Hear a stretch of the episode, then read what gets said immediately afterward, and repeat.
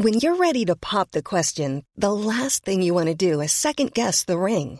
At Bluenile.com, you can design a one of a kind ring with the ease and convenience of shopping online. Choose your diamond and setting. When you find the one, you'll get it delivered right to your door. Go to Bluenile.com and use promo code LISTEN to get $50 off your purchase of $500 or more. That's code LISTEN at Bluenile.com for $50 off your purchase.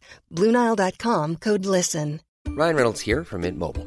With the price of just about everything going up during inflation, we thought we'd bring our prices down. So to help us, we brought in a reverse auctioneer, which is apparently a thing. Mint Mobile unlimited premium wireless. Have to get 30, 30, bit to get 30, bit to get 20, 20, 20, bit to get 20, 20, bit to get 15, 15, 15, 15 just 15 bucks a month. So, Give it a try at mintmobile.com slash switch. $45 upfront for three months plus taxes and fees. Promo rate for new customers for limited time. Unlimited more than 40 gigabytes per month. Slows. Full terms at mintmobile.com. The Late Lunch with Blackstone Motors, Drogheda, Dundalk and Cavan. Discover the all-new Renault Arkana at Blackstone Motors that comes with a five-year warranty. Call us now to arrange a test drive or visit blackstonemotors.ie for more details. Good afternoon. You're very welcome along to the late lunch here on LMFM. I'm Alison O'Reilly on this Thursday afternoon. The week is absolutely flying. We're here until half past three, so I'd love to hear from you. The text, as always, you can WhatsApp us as well, is 086 1800 658, or you can email us at info at lmfm.ie. Coming up on today's show, we'll be hearing about the Tommy Hector and Laurita podcast, which is flying off the internet. Louise, more than five million hits uh, in May. So God only knows now, but it's been doing extremely well. You're a fan of this Oh, podcast. I'm a huge fan. Yeah. It has me out walking. And actually, I used to be able to walk 5K, and now I just keep going until the end of the podcast. This is the big thing, podcasts and headphones, I isn't won't it? go home at all. No. Ah, keep going. the long walk. Where's Mammy gone? the long walk. well, we, we'll be hearing from Laurita in just a few minutes. And local scientist Niamh Shaw will be telling us about the An Post Brain Busters programme. Alan O'Donoghue has ways to deal with anxiety in children going back to school. And one woman's going to tell us about her new chin wagon business on Port Beach, which she says has changed her life. Randall Plunkett, I'm sure you've all heard of him and his incredible rewilding partnership with the Wildlife Hospital. He'll be on the line. And Cannonball is coming back to Slane this weekend. So a packed show for you guys. Uh, but first, as I said, Tommy Tiernan and Hector. I'm not even going to. I'm not even going to attempt his surname. I never get this right. I just Oh, can't. Oh, you- there you go. and Laurita Blewitt are three friends who. Um, they got together in the height of the lockdown. So strange things were happening in the lockdown, but they sat around the table in a hen house at the bottom of a garden in the west of Ireland and started having chats. And lo and behold, along came the THL podcast. And Laurita's on the line now. Laurita, how are you? Hi there, how are you? I'm good. I'm good. Did you ever expect such success? Um, I'm no, I'm not. To be honest, we- we didn't. We didn't really know what to expect when we started it. Um, we didn't really know what we were doing. We we were a year old last week, and we we played our first ever uh, recording in the hen house, and it was an absolute mess. Uh, we hadn't a clue what we were doing. uh, we didn't know if the microphones were turned the right way or what what was going on. For three people that worked in radio previously. Um, we certainly hadn't a clue how to produce a podcast. So Oh no, listen, I'm with you there. I'm trying to do a podcast at the moment, and you're kind of stitch it together. It's a nightmare sometimes, isn't it? It's a nightmare. You know, I, I, I'm always amazed by the production people who who can keep the show on the road. But uh, yeah, look, it's it's been great, and and people have uh, Irish people all over the world really have been tuned in, and uh, even people not from Ireland ha- are still getting our humour. Cousins of mine who live in in New York have been listening since the first day, and uh, they haven't switched off since. So I thought maybe they'd be loyal for a few weeks and then and then get bored of the Irish humour, but. No. Um, they're absolutely loving it, so it's great. It's brilliant. For for our listeners who don't know, how did you all get together and make that first podcast, which you say was a mess? Yeah. um, so obviously the the two boys are from Navan and, and went to school together there, and I'm sure most of your listeners will be familiar with the two messers that they are. Um, they were uh, signed up to join iRadio probably about 10, uh, 12, 15 years ago now. I can't remember exactly when. And um, I was a sports uh, news or sports newsreader on on iRadio at the time, and I, I did a sports show. and I also um, just was fired into the mix with the two boys on their show, and we just struck, struck up a great relationship, a good friendship, and we stayed in, in touch ever since. Um, we did the show for about two or three years, and we got up to all sorts of messing on the on the radio. But because iRadio was a new radio station and didn't really have many listeners at the time, um, we were able to get away with a lot more, I'd say, on live radio.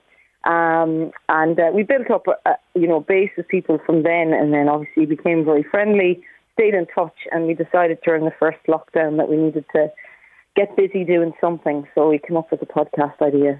That worked really well for you because you said there that, you know, you sort of clicked, didn't you, the, the three of you? And that's very important, isn't it, for something to be a success because it can't be forced. It's a natural sort of laugh and a uh, bit of crack.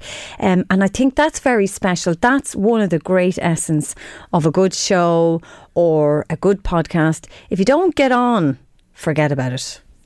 Absolutely. Look, at you see in all walks of life, whether it be on radio or whether you're in an office or whatever, you always click with the, you know, there's certain people that click with each other and just and, and just get on well. And I think that's the whole essence of our podcast is that it's not prepared. We don't um, discuss topics before we uh, go live. Um, our microphones just go up and we hold off every conversation or anything that's happened to us during the week until we talk about it on the podcast. And uh, it's just very natural. It's like you're meeting your friends for a cup of coffee in a cafe and you're just catching up on, on the week's crack and, uh, you know, all the different antics that we get up to, you know, I suppose currently and also from, from, from our past days as well. So, yeah, I mean, it's not, as you said, it's not forced. It's, it's very relaxed and it would be very difficult to do something like that if you if you just didn't naturally get on mm. get on with the people, you know.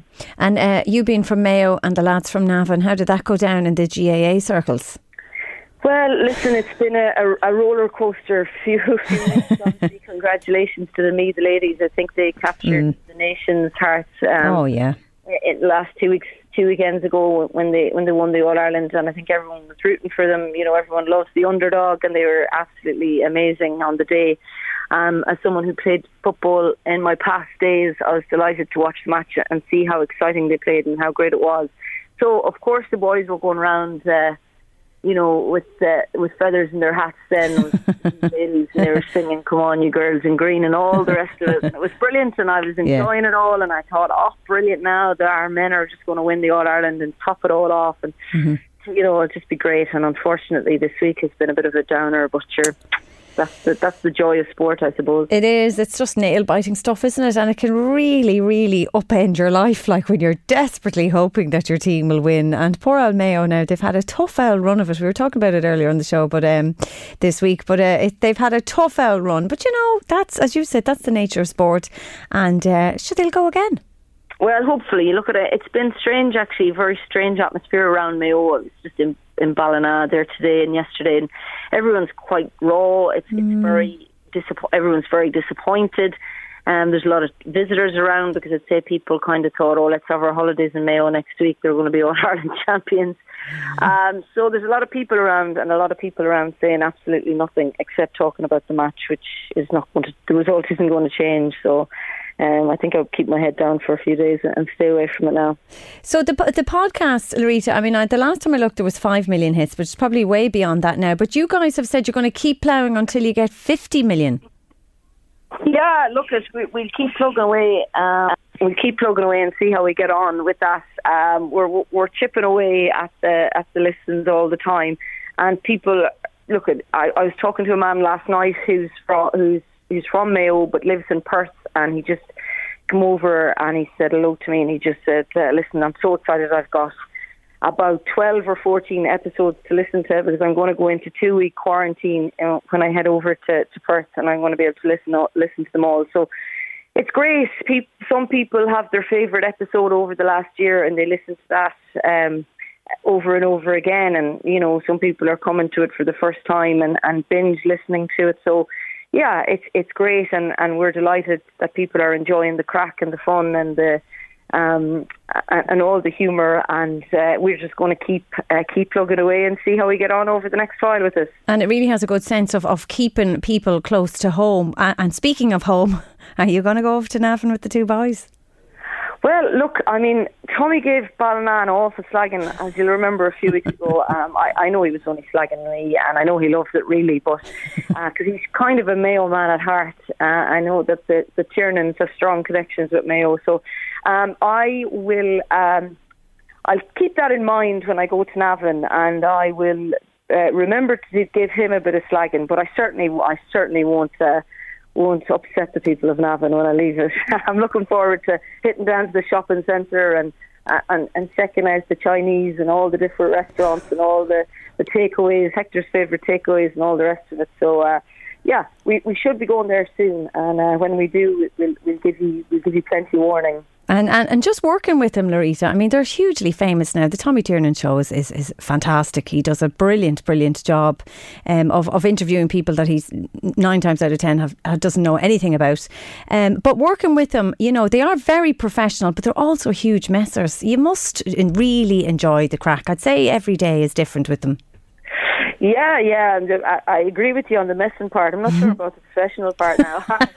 well, I know, like, of course, you know, Tommy's uh, TV show is, is, is just going from strength to strength, and it's um, again something that is real and people can connect to it and uh, and they love. And then obviously Hector is doing his travel shows, and he's going to be heading off again soon to to travel around the world and they're they're amazing at what they do, uh, you know, in in that regard. And just with the with the the podcast, we um were able to you know take plenty of slagging off each other as well, which is important. We're mm. constantly messing with each other and uh, pushing each other and all the rest of it. So yeah, it's it's great. And the, at the end of the day, they're just two two Navan lads. They're two good lads, and um, they're they're look they look after me pretty well. So the three of us uh, make a good team, and, and they're just like having two extra older brothers. Um, that's the kind of relationship that we have. I'm like their little sister, and they're like my two big brothers. So um, I, I like to constantly remind them that they're much older than me as well, just to just to keep their feet on the ground. um, but yeah, it's it's a lovely relationship, but it's it's a nice. Um, it, it's it's it's something that's very special to us now because we've obviously been we started recording it probably in June or July last year, and then obviously we, we just went live in September. So so we're just we're just a year old, and um, we're just basically immersed in each other's lives at the minute. So um, brilliant so it's going it's going pretty good. Lovely stuff, Laurita. Well, thanks a million for joining us here on the late lunch to fill us in on your uh, uh fantastically successful. Um, uh, I'm nearly after forgetting podcast. ah, you're all right. You're okay.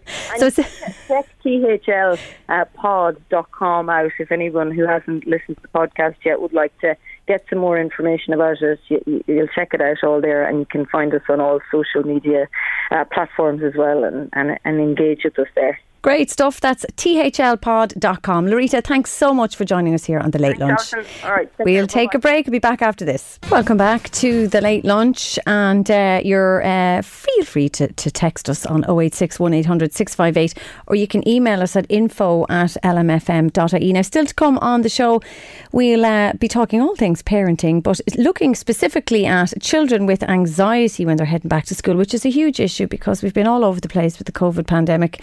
Um, um, Randall Plunkett, the Baron of Dunsany, I'm sure you've heard about him, has a rewilding project with the Wildlife Hospital, and Cannonball is coming back to Slane this weekend. Uh, so do get in touch with us and stay tuned. We've loads coming up. But first, award winning communicator, writer, explorer of space activities, and Dundalk native Dr. Niamh Shaw is on the line to tell us about the An Post Brain Busters National Champions. Niamh, how are you? I'm great. How are you? I'm great, thank you. you. Yeah, good. We're good. You're a lover of all things space. I am. Yeah, I am. Why? I, am. I love. Oh, I don't know. I, I just think it. Um, I think it kind of makes me kind of look at the bigger questions, and it always makes me kind of reflect on my own life and my own choices. I think, you know, it's just such a vast. It's just so big in comparison to us. It just can't. It just puts me in a in a very calm state of mind that makes me think about the the bigger things. I think that's why I'm always drawn to it, you know. Yeah, and uh, your your life's mission is to get there. Your own mission to space. Yeah, yeah, it is. Yeah, um, you know. You need, do you need to give um, Richard Branson a ring? Richard Branson or Elon Musk or any of those billionaires. yeah. I mean, we had a launch again last night of, of four more um, public citizens that were funded by a billionaire. Yeah, I think um, you know I'll keep ploughing away at, at you know as a science communicator, and, and the idea is is that you know somebody will if I work long enough and hard enough and I and I do a good enough job that somebody will will send me up because they'll they'll be interested to see my take on it. That's that's kind of the strategy, you know. And, and until then, I love what I do, so I, I keep doing it. Yeah, I mean, it is. Um, it's it's it's just a wonder, isn't it? Particularly for children. Uh, I know myself when I was young. I remember getting a, a, a telescope from Santi, and I just thought oh. this was the greatest thing ever. And did you see the moon through it? Like, did you get it to work and everything? Yeah, it was a really good telescope. He was oh. very kind to me that year. Um, and I did, I remember I had a huge love for it. And um, yeah. I mean, we, um, you know, I live in Dublin now, but I mean, the, yeah. it's fantastic. The the moonlight, the stars, everything. I always sit out in the in the dark, even today, and stare up there. And I always think about my little telescope. But it is, it's a wonder. Lovely. And I mean, even with a pair of binoculars, you can see quite mm. a lot. I mean, the problem is, is that it, you know they kind of shake a bit. But if you could get a tripod, and there is an attachment on binoculars that you can just attach to it, like so you don't even have to invest that much. And yeah. Yeah, I, I did all that later in life. It's funny, you know, I had the passion as a, as a child, but it's only later in life now that I have my own telescope and I'm I'm doing all that, you know, and I love it. I just love it. I'm still learning. Though. I've I know so little. Oh, look, you're always learning. It. You're always learning. Yeah. That's yeah, the, and you know the some of the greatest people I know at 60 still don't know what they want to do, and I think you know you you find your time, and and everything has a time and a place. I think myself. Yeah. That's just my opinion. And um, tell us about the An Post uh, project.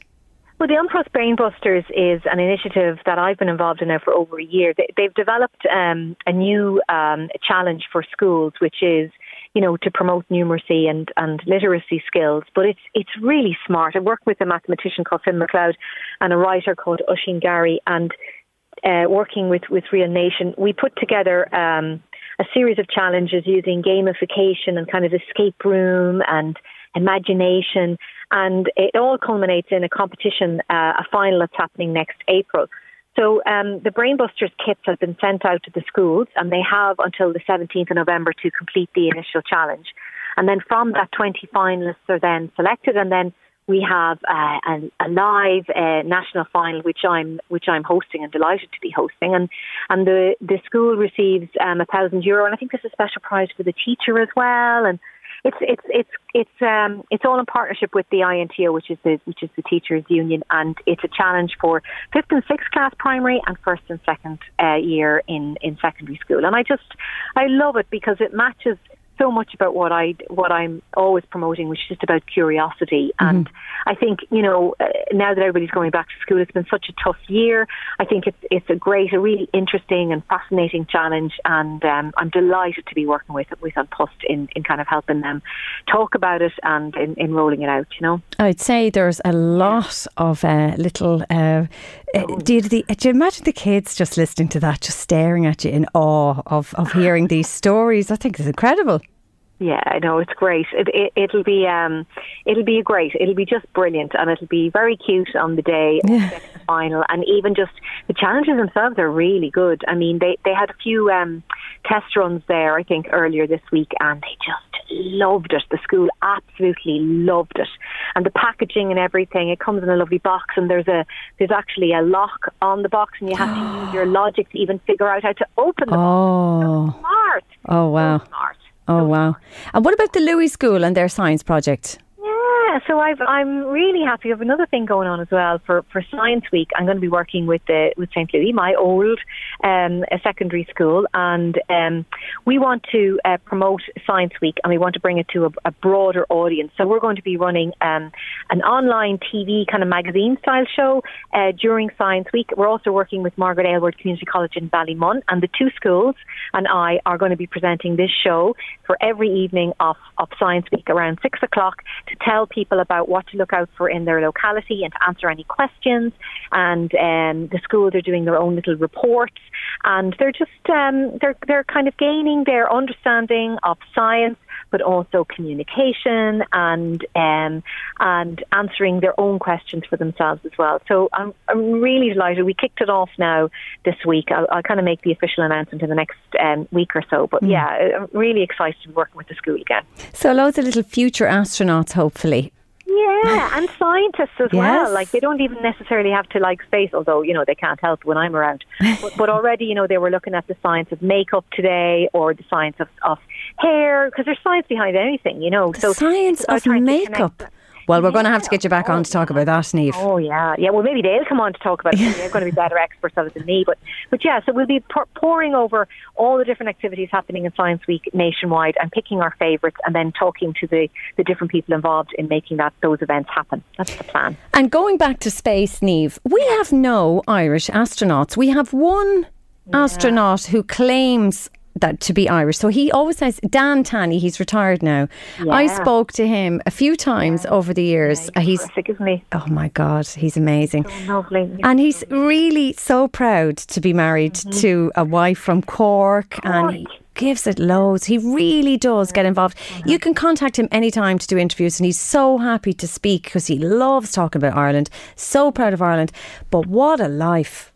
I know. Yeah, I know. It's a, it's a tough life. You know, uh, being an astronaut, it's it's not easy. You know, I mean, selection process alone is, is challenging, but also like what they put themselves through when they're on mission. They protect us from an awful lot of it, which is a lot of the reason why I want to go up because I, I want to share how tough it is and how dangerous it is. The moment we leave Earth, it's incredibly dangerous, and thousands of people are involved to keep you know th- those astronauts alive and to plan their missions and everything and they don't really tell us the half of it. They mm. really don't. And they are incredibly generous of spirit and they understand that they have a fantastic privilege but but that they are the custodians of, of other people's work and, and research and they take it very seriously. You know, And there's, there's no doubt about it. We only see the Hollywood version.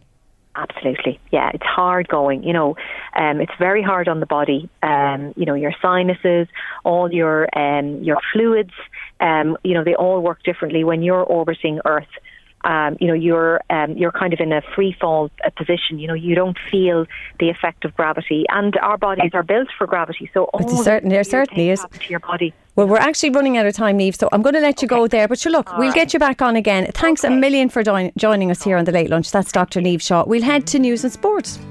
You're very welcome back to the Late Lunch here on LMFM on this Thursday afternoon. Our text number, as always, is 086 1800 658, or you can email us here at the station at in- info at lmfm.ie. Still to come, of course, we'll have one woman on her new Chin Wagon coffee and cake business on Port Beach.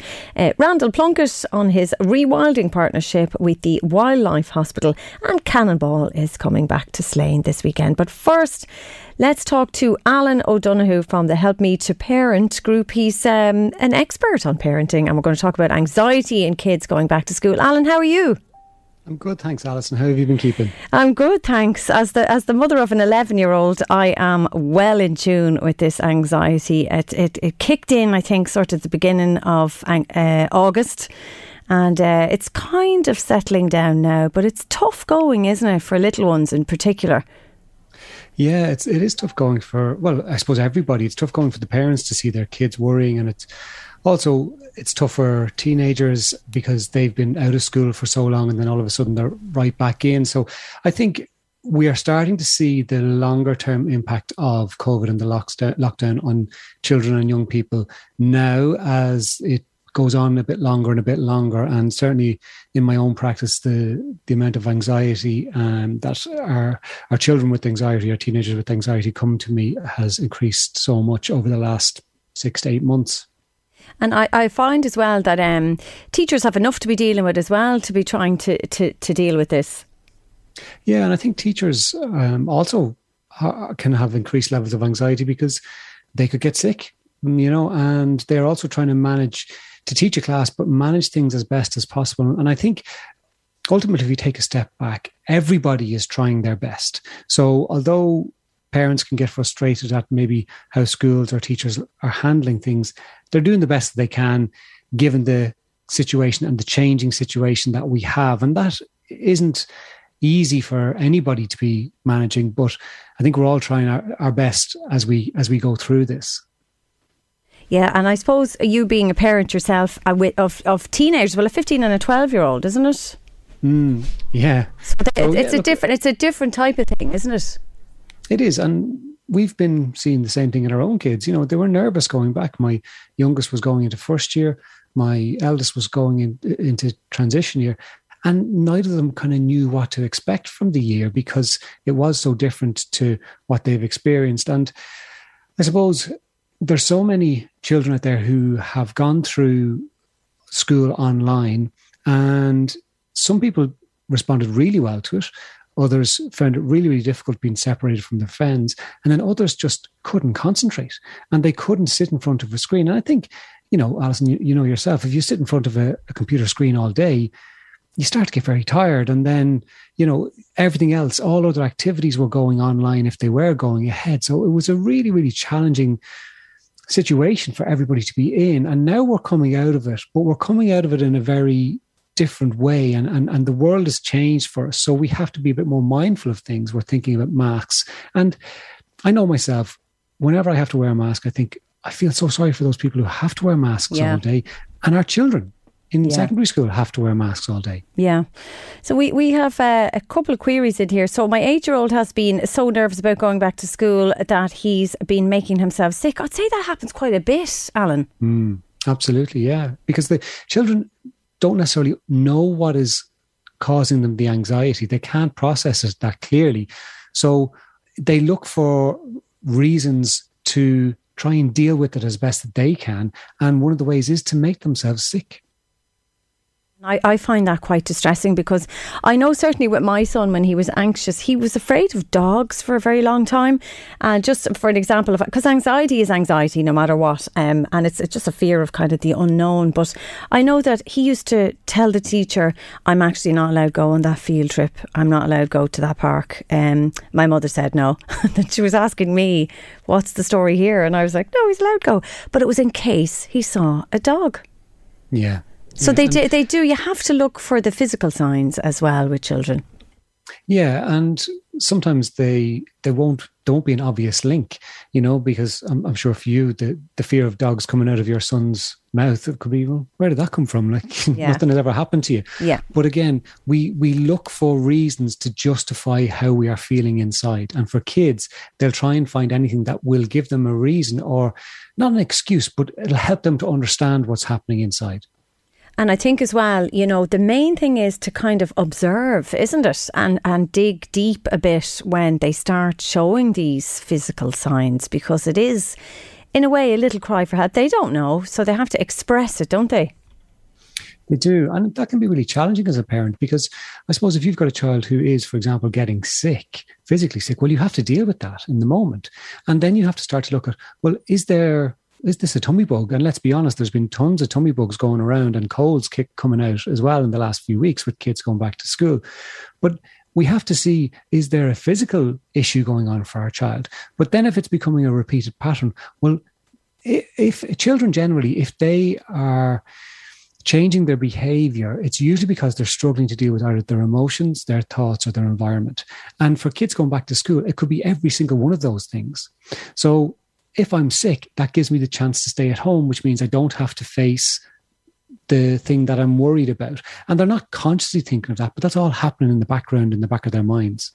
And what happens to children now? We know um, that there has been a huge rise in marriage breakups and divorces and people heading that way in the lockdown. So there's children involved in that, and then on top of that, they're going back to school, um, and and they're going to have to, in some cases, divide their time from parent to parent. Uh, that's another big challenge as well that we're being faced with coming out of the pandemic. It is. It's a very it's a very large one. And I'm actually running a parenting after separation and divorce course this weekend for that exact reason. So can, we can give parents tips and techniques on how to manage that process for the children. Because us as adults, if we're going through a separation, it, we can be hurt, we can be sad, we can be angry, we, we and we may have justifiable reasons for it. But what can happen is sometimes the love for our children can be overridden by that anger and hurt. So that person who has hurt me is no longer in my in my house. So i have to try and hurt them another way. And the easiest way is through the children because i know that will actually hurt them. So it's something that if anyone is going through that process get in touch. We've got an online course this weekend because it does give you practical ways on how to focus in on the child and what the child needs. And the reality is anxiety is a natural, normal emotion that every single human being on the planet experiences. And what happens is it's just the automatic response to something that we may be worried about. And it could be something from the past, but usually we worry about something that is going to happen in the future and we think about the worst case scenario. And we rarely, if ever, think about the best case scenario. And in reality, the truth lies somewhere in the middle, leaning towards the better case scenario. But when we catastrophize things, that's where the anxiety kicks in because literally the worst thing, I this will kill me. I will die if I have to go to school. I don't know how to manage this because my parents are separating and I have no control over this. So it's it's so much about children trying to find the, the best way for them to manage it that they can come up with or that just happens for them. I think that's the big thing as well, isn't it? That people do get caught up in the rows and uh, the disagreements in relation to splitting up, and then they forget that the child is in the middle because they've so much going on themselves. But really, everything has to be about the children first. Well, absolutely, because as an adult, you know what is happening during the breakup. You can process it. And yes, you will be emotional about it, obviously. But a child literally is in a position where they cannot do anything about the fact that their world has been turned upside down and they have no control over it. So they've no control over whether they stay in the family home, whether they go and live in a house that they've never been in before or live in a place where they've never been to before. And they and and sometimes parents can begin to talk about the challenges that they're having in the relationship. So mum doesn't let me do this. Dad said you can't have that. You know all this kind of stuff and that's completely overwhelming for a child who, again, has no control over that situation. So it's something really to be mindful of that you as an adult can go and get support. You can get counseling, you can go for therapy to help you process the emotions that you're experiencing and to make a practical plan going forward for yourself and your children. But your children need that support too, and they may not understand or know how to manage it. So it's something to be mindful of. And if they need support and help, get it for them because they're worth it. And they can then start to talk about what's going on for them. So they may turn around to a counselor or a therapist or a coach and say, I absolutely hate my parents. Mm. I hate that they've done this.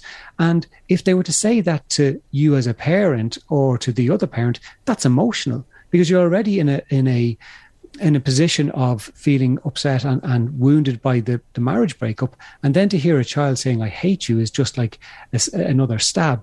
So they're probably not going to say that, or they might do. But if they don't, they, they may internalize it. So having that other eh, outside person where they can process that, say those things, and then get to the end of it and go, you know, what, I actually don't hate my parents. I'm just really upset. Yeah. And also, don't take it to heart because they're not saying it for nothing. Yeah, and you know, when we say don't take it to heart, it's very easy for us to say that, but we react emotionally. So, as best as possible, yeah. try not to take it on board. Yeah, they're only little ones.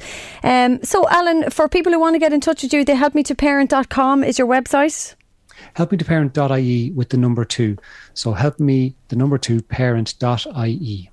Okay, great stuff. Alan O'Donoghue, thank you so much for joining us here on the late lunch.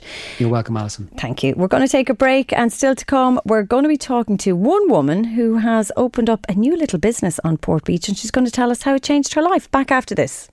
Welcome back to the late lunch here on LMFM. Do get in touch with us. We're here until half past three. The details, as always, are info at lmfm.ie if you're an emailer, or you can text and WhatsApp us on 086 1800 658. Still to come on the show, I'm really looking forward to this. Randall Plunkett, the Baron of Dunsany. Uh, you must have all heard about his rewilding project. Well, he's teamed up now with the Wildlife Hospital in Navan.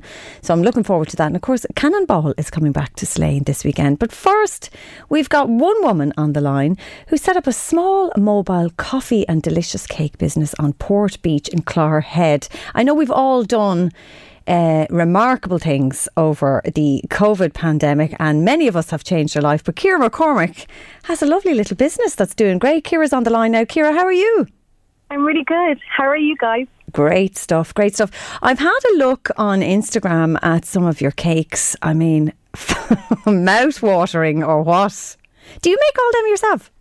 I do. I have a son and he's uh, celiac, and I decided that I was going to do um, gluten free and celiac friendly cakes. Which I just thought, you know, I'm going to try it out, but I didn't realise was such a big market. Um, so yeah, it's it's um, it's it's been very very successful. And you have a lovely little um, like like it's like a horseshoe box, isn't it? And you've just revamped it. Like you nearly move in there. it's gorgeous. Well, it was it was actually in the back of the garden. It was. We had two pigs at the time, and it was completely rusty. And during lockdown, I thought, I'm going to make this into a, a, a business. So the idea was to do something like a gin wagon. and I thought maybe no. Um, so I came up with the name Chin Wagon. And yeah, the whole premise I feel now is bringing people together, um, especially during this, you know, time when we were in lockdown. Um, and it's it's you know it's been very successful at Port. And of course, you've a, a, background in design, and all of those industries would have all kind of downscaled during COVID because there was barely any advertisement, never mind branding and all sorts. So you just took all of your own skills and what you know, and you just mm. you decorated this mm. little horse box yourself. And um, mm. I mean, you were good at cakes and coffee anyway, and you just put it all together and off yeah. you go. I think yeah, the basically during lockdown, my work was travel. I was I was um, directing um, television commercials and, and and shoots, so everything just stopped. So nothing was coming in, and yeah, it, you know, I thought, what could I do that you know is is going to bring in something, and it just yeah, it all just came together really quickly, and uh, I set up in, in June and it took off very, very well. And of course, the, the, the summertime, you had a fantastic summer for it as well, but also. 100%, yeah. Yeah, so you could go to festivals, concerts, anything now. Mm. I mean, the world's your oyster. Yeah. Yeah, I just we I just did the Fantastival last weekend, which was fantastic. Um, it's a small local festival in Beaulieu, um, and I launched um, a new a new coffee range, which is um, a CBD coffee. Um, I am the first coffee house in Ireland to brew it, um, which is amazing. And I'm also doing um, green coffee, which has many health benefits. Um, and it's it's it's been very successful. I've launched that this weekend as well. I think myself and Louise will be calling out to you for one of those cakes Definitely. and coffees. And Kira, but it, it, hasn't just stopped there. Wellness has become a big thing as well, and you've come together as a community, and now you're going to be starting things like yoga and moon swims. Tell us about the moon yeah. swim. So the premise of moon swims, I've been doing moon swims for the last two years, and uh, to me, it has such it had such um, an effect, you know, a positive effect um, on my on my mental health. Um, so I set up a small group, a, a, tribe of women, the last few months during lockdown, and last month um, I put together um, uh, something up on on social media and over about 120 um, men and women turned up. We had it in aid of So Sad. Um, we raised um, 1,100. Um, just yeah, it was incredible. So um, this this this um, this month on the 20th of September, I'm going to be uh, doing it again. Um, it's going to be in aid of Women's Refuge in Drogheda and Dundalk. So it's just giving back a little bit, and um, it's all about being kind, really, um, Alison, and also just helping each other um, during this time. I know, I know. It's, it's a time when people really should come together, and um, it is so important. And I, I commend you on the um, SOSAD donation because uh, the the figures for self harming and mm. suicide are through the roof at the moment, and it's been an incredibly difficult time. And we've had guests on here as well on the late lunch uh, who've lost people to suicide, and it's a it's a subject very close to my heart. So I commend you on that because uh, I just feel it's a huge huge loss when somebody feels they can't do anything else, only end their own life. When really there are fantastic support groups out there. So well done to you. So Thank where you. can people get you, Kira? You're on Instagram? I am. I'm only on Instagram. Um, so my um, my name the name is Chin Wagon with an underscore Chin Wag on. Um, yeah, and it's it's to me now. It's all about focusing and talking about our mental health, which is so important. Um, that we we can talk about it, and especially young people. Um, I've had people coming up to the wagon saying you're you know you're really inspiring. That I have been talking about my own story, and it's it is very important now in the times that we are, that we talk about mental health, you know, um, and it's, yeah, I think that's where we need to be at. And no better way than a coffee and a cake and a chat. I love it. Well done. Well done. Uh, well, thanks a million for joining us on the show here. That's Kira McCormick with the fantastic Chin Wagon. We'll take a song now. Vanessa Carlton, A Thousand Miles. Welcome back to the late lunch here on LMFM. The text number, as always, is 086 1800 658, or you can email us at info at lmfm.ie. Now, our next guests are overseeing something that is uh, hugely close to my heart of rewilding and wildlife. Um, I absolutely love the work that these guys are doing. Aoife McPartlin, Education and Media Manager from the Wildlife Hospital, is on the line, and also Randall Plunkett from the uh, Castle. How are you doing, guys? Hi. Aoife, I'll start with you. Um, the Wildlife Hospital opened up earlier this year, and I believe you've just been inundated with injured animals and the work that you do. Tell us a little bit about the, the hospital. Yeah, we opened on the 19th of February, Alison, and um, ever since we have been inundated with, like, which I guess shows the need for such a, a hospital in the country. Um, so up to now, we have had almost 2,000 wild patients come through the hospital since February. So that'll tell you. wow. Wow, and that's Yeah, and that's yeah. that's everybody ringing your helpline and uh, you know calling at the Yeah. door, anything. Yeah, exactly. So the helpline took um, over 6,000 calls um, since February as well. And then, like I say, 2,000 patients through the door.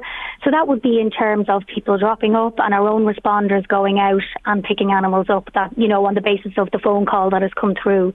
So um, we have received everything from the smallest thing being a gull egg all the way up to badgers and otters and buzzards and you name it, it has come through here. Oh, I know. Sure, I gave a, a lift to a, an injured magpie from Dublin to your hospital one Ah, night at eleven o'clock. great. Yeah, brilliant. Well, that's it. You see, we're 24 hours. So Mm. even if you can't get through on the helpline after 8, the helpline line is 8 to 8, but we're still here, you know, so you can still come to the hospital because it does operate 24 hours a day. I know. I was banging on the door, and I was like, "I've got a sick, I've got a sick magpie," and uh, he said, "Well, there's nothing wrong with his mouth because he was giving out stink when he took him out of the box." So hopefully that's a good sign. But uh, you're also joined there by uh, Randall Plunkett. Randall, how are you? I'm great, thank you very much. Thanks a million for joining us, Randall. Um, obviously, you have been gracing our pages and media quite a bit uh, lately with this wonderful um, rewilding project that you have at your castle in Dunsany. But also, um, you've joined up now with the Wildlife Hospital because you've been using some of your uh, vast amount of land to help release some animals into the wild. Yeah, we've been. Uh, I mean, the work that they do is is so important here in Ireland. I mean, there isn't a second one. There's only one wildlife hospital, and they don't get anywhere near enough credit. And we're at the middle of a of a disaster here in the world we're living, and you know we're losing species, we're losing the environment, and Irish wildlife has no representation. Um, so we're trying to give it some representation, and I'm just very very happy to be able to uh, help and do my bit to help these guys with the great work that they're doing. Yeah, so you you've come together and and tell us a little bit about what's happening there. I mean, injured animals come to you and then you let them go when they're ready to go on your land. So it works a little bit like this. Okay. Um, when an injured animal comes, uh, they go to the wildlife hospital first, and uh, if they're um, in critical condition, obviously they're looked after there. But once they start to get better, once they don't need as much human attention, um, the next stage is getting them ready to go back into the wild, um, and that's where I come in. Um, I have some facilities here that help with that. Um, an animal that has an opportunity to, should we say, um, slowly be rewilded uh, has a better chance at survival. And we're playing the odds game here. So many of these animals will not survive from lack of habit, habitat to, to injury, the dangers of the road, dangers of man. So we try and do the best we can to give them the best opportunity at life. Um, so we have some facilities here that help with that, and eventually a lot of these animals will come here or they will be brought elsewhere, depending on the animal, depending on the situation. Um, but really, we're trying to waste nothing. Um, we're at a time here where we have to make the most of what we have, and I have a little bit more, so I'm trying to do a little bit more. And uh, they're just fantastic. and 2,000, I think it was that they had uh, 2,000 or 6,000. Either way, it doesn't matter if there'll be 12,000. We'll be doing we'll be doing as much as we can do every year and increasing. You know, because everybody who works there, they're they're volunteering, they're they're giving their uh, their free time. It's a huge commitment that all the the followers and the volunteers do, and you know what we can provide here at Dunsany is uh, an oasis an oasis for nature. Well, it's a fantastic setting. I tell you, being rewilded and, and let back into the wild there would be, it's a, it's a beautiful gesture. It's a lovely gesture. Aoife, I'm sure you're thrilled with this um, kind gesture by Randall. We are, absolutely. I mean, Randall's only 10 minutes down the road from us, so it's just fantastic to have a neighbour of this calibre. Um, you know, the estate is absolutely stunning. It is as wild as it gets, so it's extremely natural. And as Randall said, we can put our patients in there that are not quite ready to go back, but they need that extra time to develop those wild skills to the fore, and then they can go into the wild again. But what he has is so natural that it is as close to the open wild that they can get um, just under our care and distant supervision. Um, we pull away completely. So we would feed, you know, a lot of the animals that are in there would be nocturnal. So otters, hedgehogs, you know, foxes, they're all nocturnal animals. So we can go in with food during the day. They don't see us. Um, we've no contact with them. We do have trail cams, so we keep an eye on them that way and um, and they're living a fantastic life over there. It's so peaceful, it's so natural. They're hearing all the sounds of nature, they're smelling all the sounds of nature, and um, yeah, it's absolutely ideal. I love it, um, and it's a pure chance meeting, isn't it? Yeah, um, well, I mean, we obviously knew Randall was there. Randall heard that we had got um, the site here, and uh, we just made contact. And then when myself and Emma, the hospital manager, went over to visit Randall at Dunsany, I mean, sure, look, as soon as we stepped foot inside the gate, um, we knew it was, it We're was home. an amazing place. We're home. Um, yeah. yeah. absolutely. I Yeah. mean, it's just, you know, it really fills our hearts with joy when we bring Mm. animals over there. It's it's ideal. It's absolutely perfect. I've seen a, a lot of the videos. I follow you both on uh, Instagram, and it is mesmerising to watch. But Randall, can I ask you? I mean, the castle is there years, years and years and years. Um, why now? Why? What? What got you into this? Well, I mean, I think it's it's a sign of the times as well. Um, every generation has their battle. You know, we had poverty, we had we had uh, you know invasion, but now our great war is the environmental war. And you know, I mean, the thing is, for someone like me, um, I have privilege, so I have the privilege to serve. And and you know, in the end, um, the Irish people are my people. I want to do the best by the Irish people. And and the thing is, is that our environment is not represented, unfortunately. These days, we have education, we have language, we even have wealth, but we don't have we don't have any wild almost, and we're losing it day in day out. We're ripping hedgerows. And look, my father said to me once, the reason why we don't have the animals we had when I was a boy was progress. Well, I sort of feel that that cost of progress is now too much, and so we're trying to change that. You know, because I don't believe in in absolutes. There's there's always a second chance, and I believe that this is our second chance, and it takes people to take a first step. The wildlife hospital are taking their step. I'm taking my step, and I hope many, many, many people of this country will do the same. And and to do this, Randall, um, this must, does it ever get a bit overwhelming? Uh, I mean, you you probably feel a huge sense of responsibility as well. Now, I know you have the wildlife hospital helping you, but they're on your land, and there's so many of them, and they're so precious, and you're trying to protect them, and you're trying to make a difference. And I completely commend you for where you're coming from. Um, but do you do you ever feel a little bit overwhelmed? Do ever, or do you have people helping you? Do you t- worry about the animals? We have a lot of help from from our friends and from from people around. I mean, the thing is, what started as a spark is catching fire. You know, I mean, there's lots of people now involved, lots of people wanting to to be involved. Some are volunteering, some are just keeping an eye out, some are you know donating. Every bit of help helps.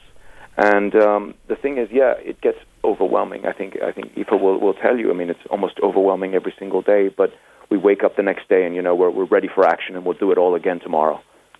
And does that mean that uh, you don't get a break yourself? I mean, if you if you're just say you're going on holidays or you're going away or something, like, who's going to look after the animals? Does that does, do all those things come into play?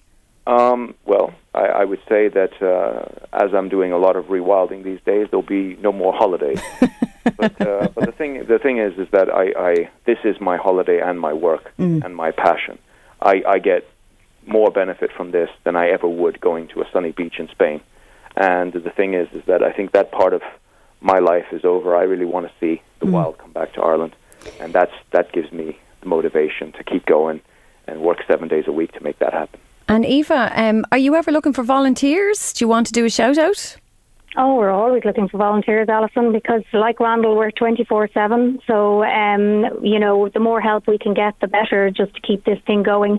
Um, so, absolutely. I mean, our website, www.wri.ie, has everything up there with regard to all the different types of volunteer um, um, openings that are here. So, yeah, I mean, everything from helpline to first responder to, you know, animal care coming onto the site, you name it. Um, now, volunteers do have to be over the age of 18, uh, just, you know, given the nature of what we do here.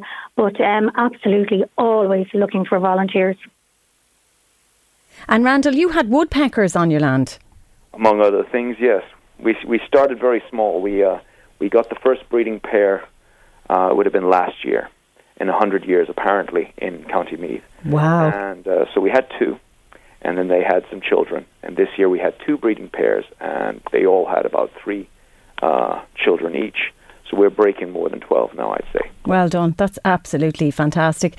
Um, I know certainly in Dublin, where I live, um, uh, we found a, a big bag of dead pigeons recently fired onto a skip, and the person who dumped them was caught on CCTV, and all of these things are happening. There's also a huge issue with seagulls. People give out about them, and I think people forget that the nesting season is around the summer, so they are more vocal, they are louder, and you just have to give them a chance. And absolutely, if you actually feed them, they'll leave you alone. I found, uh, but I suppose, Alison, yeah. can I just say something on the herring gull there? Um, because it's the herring gull specifically that gets all the bad press. Yeah. And I mean, there is some very irresponsible journalism done around that gull in particular. Um, and I think it's probably worth telling people that that gull in particular is on the red list. So it's actually an endangered species. And people And a protected species. believe. They are all, every single animal is protected in this country, bar two, unfortunately. But that does include seagulls and pigeons, by the way, Mm-hmm. all protected. Um, but yeah, so I mean, when you see all of these gulls, and people will think there's no way they're endangered, they're everywhere, but they're really not Mm-hmm. everywhere because of overfishing, because of habitat destruction. They have been forced to adapt, and they are desperately trying to survive, and that means robbing your sandwich. Yeah. You know? Yeah. Uh, no, I, I get it totally. And they're having babies during the nesting season and they're trying to feed their babies. I get that totally. I think they're great little characters, but I love them. they are. They are. I actually had a had to look after a little uh, a baby once, but I knew mom was circling overhead, so I, I propped him up onto the top of a shed and off they went. She got her back up into the air, which was great because I know you can't hang on to them for too long. But uh, Randall, I suppose you'd come across a lot of. Um, uh, people who want to harm animals, maybe poachers, that kind of thing. Have you come across that? Unfortunately, so. Yeah, no, poaching is an issue. Um, we've all kind of um, pulled together to to stop it. Um, it's been getting uh, less and less uh, because we've been had such a militant attitude with it. So we've had to install uh, secret cameras. We have uh, patrols. We have had volunteers keeping an eye on things. We we we have, and the, the the good thing with the animal hospital now is that there's a lot more people circulating in different cars. So it's very hard to to come to Dunsany nowadays, and you just don't know who's going to see you. And uh, like I said, we have a database. We're working with the um, national parks and some authorities and the government as well to really make sure that if someone does come here and they get caught, you know, all hell will break loose.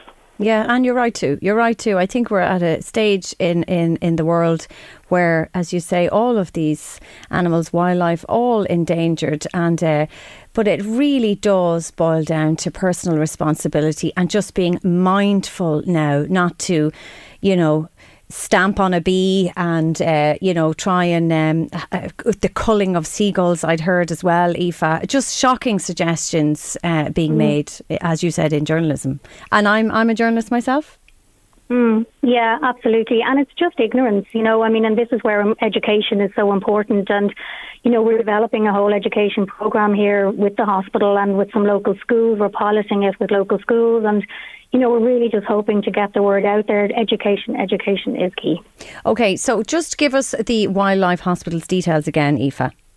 Yeah, sure. So our helpline is 0818 8 treble 766, and that's 8 to 8, seven days a week. But like I say, the hospital itself at Taranary in Garlow Cross at Navan is open 24 hours a day, so you can come up to the hospital at any time of the day with an animal. Um, and then our website is www.wri.ie. And the stunning creatures that are uh, being cared for on your land, Randall, are all available to see on Instagram, aren't they? Instagram and Facebook. Brilliant, brilliant. Yeah, no, it's it's it's incredible work that you're doing, and uh, I commend you I both. Say one last thing. Of course. Just, just to the people who are listening, you know, we're all Irish here, and we all come in different colours. We all came from different places. Some of us, and the thing is, is that these animals are are our animals, you know, and if we lose them now, we're we're stealing from ourselves. We're stealing from the next generation. It's very important we protect our our country, our history, and our wildlife. And I think I think as well, if people don't know this by now, Randall, they're just not listening and they're just being ignorant because uh, there's so much emphasis on this. But we do all have to play our part, and it's an, an extremely important issue.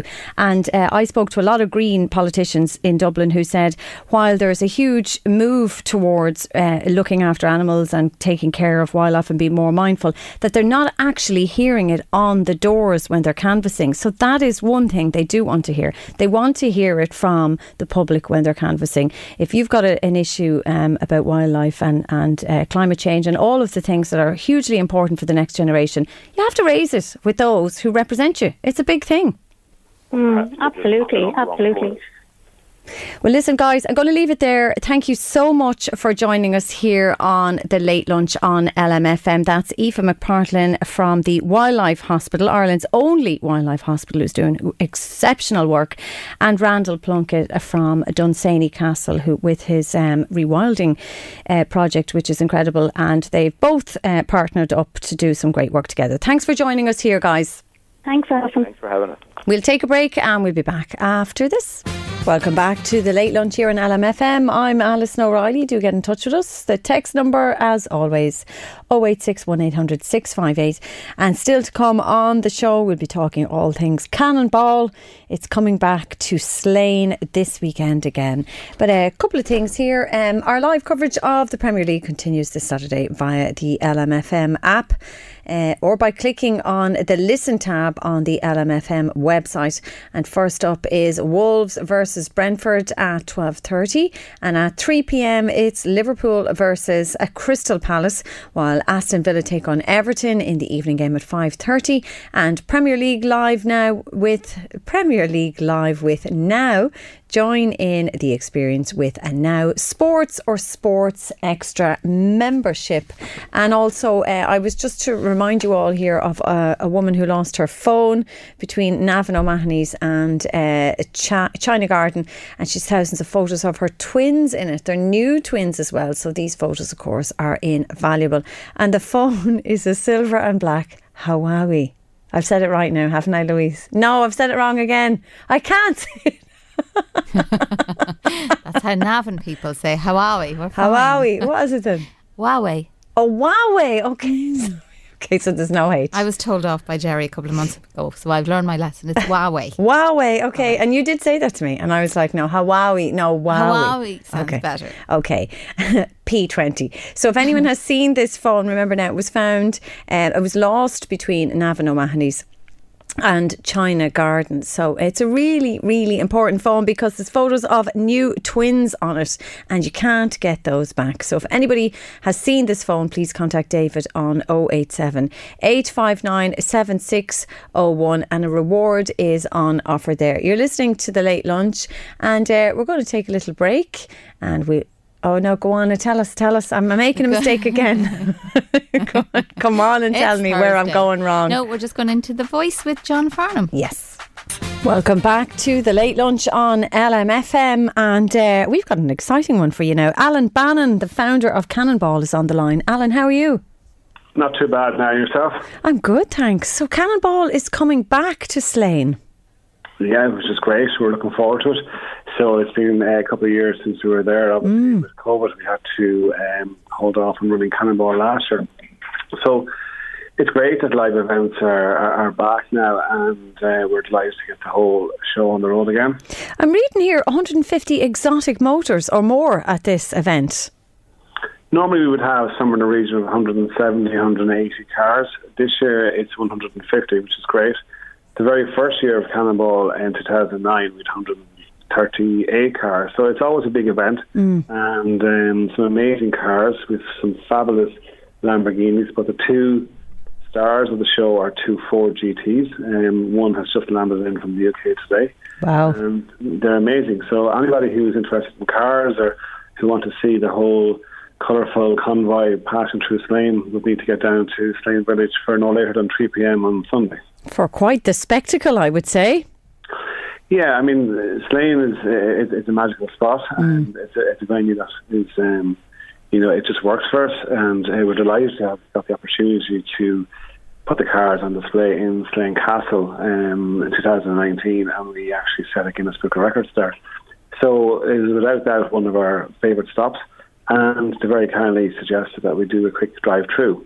So the crowds really gathered uh, in the village, which is great, but we need to make sure that everybody gets in there and is safe and parked up in a safe place. So get in early, park up, and uh, come and see the cars. There is more tickets available, I believe, uh, just today in Slane Castle for parking, which is great. And 'cause we're inundated with questions about the route and timing and where it is, so we have to be very careful where we promote. And tell me now, for our listeners who aren't familiar with Cannonball, um, how did you start this up? Why did you start it up? I suppose I was always interested in cars from a very young age. I love cars, especially Porsches. And my mum and my sister worked together in, in a charity called Barretstown. And one day my mum came home and she was quite upset over a child who was seriously ill. And I just thought to myself, someday I must do something for that charity. So I had the brainwave of doing a, a car run. And I thought if you see a red Ferrari driving down through any town or village, it'll get attention put graphics on it, it'll get a lot more attention. So I decided to set up Cannonball. We bought the rights off a company in the UK and we started trading. 2009, we set it up and it's grown from strength to strength ever since. Ever since, I mean, it's just it's got a lovely community of people um, who love cars, and we've raised 1.1 million for charity so far. Wow. This year, we'll hopefully raise another 100,000. So my goal was a million euro back then, so we, we've done that. You've done that, and uh, you're going to keep going. I believe you're raising funds for the Hope Foundation this year. Hope Foundation is a chosen charity. Every year we try to spread it around. Uh, it's important to mention that Cannonball is a company, it's an event company, so we have to trade like every other company. And whatever we got left over, then we give to charity, and we have bucket collections and we have auctions. So this year, you know, with the crowds being down, we hope to raise a hundred thousand. Um, we had a very successful um, smaller event called Retro, which we raised twenty five thousand for the Hope Foundation. So I'm very confident that we'll hit that hundred thousand this year for them. I know the Hope Foundation very well. I did a documentary for them, my first documentary uh, way back in 2005, and I've been out to see the work that they do in Calcutta. They're an extraordinary organisation. Very good. Um, yeah, and it's actually set up by a lady in Cork, um, Maureen Forrest. Maureen, Maureen Forrest, and I'm going to meet her tomorrow. She's coming to our lunch stop tomorrow, so she's an amazing woman. And I spoke to her about 10 years ago as well, and um, I know her daughter has been on asking to do it. So, as you can imagine, we, we do get inundated to, to look after um, various charities. So, there's always a queue, and we always try to spread that around. So, um, Maureen's, uh, you know, from, from listening to her and from chatting to her, uh, is an amazing woman, and she's got amazing energy to, to keep on doing what she's doing. Oh, yeah, she's a force to be reckoned with. I know her well. She is, yeah. yeah, ahead, yeah. Tell us about the, the route. So unfortunately, the route has to kind of kind of kept um, top secret because we don't want. Uh, yeah, we well, I mean, there's a few venues where we can promote, like Malahide Castle is where we're going to start. Um, the crew are building up there at the moment. I believe there's cars actually starting to, to pull into Malahide Castle. So tomorrow morning, uh, we'll depart from Malahide Castle, which is a big outdoor space, and we make our way down to Cork City um, tomorrow night, and then Sunday. Uh, sorry, Saturday we'll be finishing in Galway, and Sunday is the big day. Uh, it's a big day for me because delighted to get a chance to bring it back to Slane. So to see the full convoy um, passing through Slane village at about uh, 3 p.m. So I recommend everybody get down early, get down for at least say 1.30, get parked up and safe, safely park up and line the streets and uh, see the whole convoy of cars passing on. We'll be heading in the direction of Drogheda because it finishes in the Titanic Centre in Belfast on Sunday evening. Oh, it sounds absolutely incredible. And you know, I've never been to one of them. I've never ever been to one of them, and I, I might pop down now on Sunday because I'm off. Uh, I, I normally work on Sunday, so I might. So three o'clock on uh, Sunday, but you're advising everyone to be there from about one one thirty. Well, I think if you want to get down and mm. get a good spot, park up the car and um, make a day, make yeah. a day of it. Yeah, yeah, get some lunch down in Slane. I know there's going to be some food vendors out there, and there's a few nice uh, places to get lunch. And um, yeah, and, and support Slane. And um, you'll see all the cars arriving around um, 3 p.m. Look, at the end of the day, it, it, it is a rolling event, so it's not unusual for us to get delayed slightly, you know. So I suppose the best thing to do really is to follow our social media for mm-hmm. updates. Mm-hmm. So our Instagram and our Facebook, which is Cannonball Ireland. And on the day, the full route with detail will be posted. So we're going to leave it uh, just uh, for the Sunday morning to post the route for the suspense. Great stuff. Yeah. Alan Bannon from Cannonball, thank you so much for joining us here on the late lunch and the best of luck with it. Thanks very much. That's it, folks, uh, for another day. And coming up on tomorrow's show, and I just want to thank all the guests that we've had all this week. I keep going home in my car and saying, Oh, I forgot to thank everybody that was on the show. So thank you to all our guests today and for the last week. And uh, coming up on tomorrow's show, we'll be speaking to the scoliosis warrior. Uh, what an inspiring story that is. And if you're a letter writer, we'll be talking to Dinah Johnson, who is uh, the founder of the Letter Writing Appreciation Society. And we'll also be looking at the Kerry babies. That's lots more, and uh, we leave you with this song. If you're looking for plump lips that last, you need to know about Juvederm lip fillers. With Juvederm Volbella XC and Juvederm Ultra XC, your lip look, whether it's subtle or bold, can last up to one full year with optimal treatment and no additional maintenance. Find a licensed specialist and see if it's right for you at Juvederm.com today. That's J U V E D E R M.com. Add fullness to lips in adults over 21 with Juvederm Volbella XC or Juvederm Ultra XC. Do not use if you have severe allergies or a history of severe allergic reactions, or if you're allergic to lidocaine or the proteins used in Juvederm. Tell your doctor if you have a history of scarring or taking medicines that decrease the body's immune response or that can prolong bleeding. Common side effects include injection site redness, swelling, pain, tenderness, firmness, lumps, bumps, bruising, discoloration, or itching. As with all fillers, there's a rare risk of unintentional injection into a blood vessel, which can cause vision abnormalities, blindness, stroke, temporary scabs, or scarring. For full important safety information, visit juvederm.com. There's never been a faster or easier way to start your weight loss journey than with PlushCare. PlushCare accepts most insurance plans and gives you online access to board-certified physicians who can prescribe FDA-approved weight loss medications like Wegovy and Zepbound for those who qualify. Take charge of your health and speak with a board-certified physician about a weight loss plan that's right for you. Get started today at plushcare.com slash weight loss. That's plushcare.com slash weight loss. Plushcare.com slash weight loss. You should celebrate yourself every day, but some days you should celebrate with jewelry. Whether you want to commemorate an unforgettable moment or just bring some added sparkle to your collection, Blue Nile can offer you expert guidance and a wide assortment of jewelry of the highest quality at the best price. Go to Bluenile.com today and experience the ease and convenience of shopping Blue Nile, the original online jeweler since 1999. That's Bluenile.com. Bluenile.com.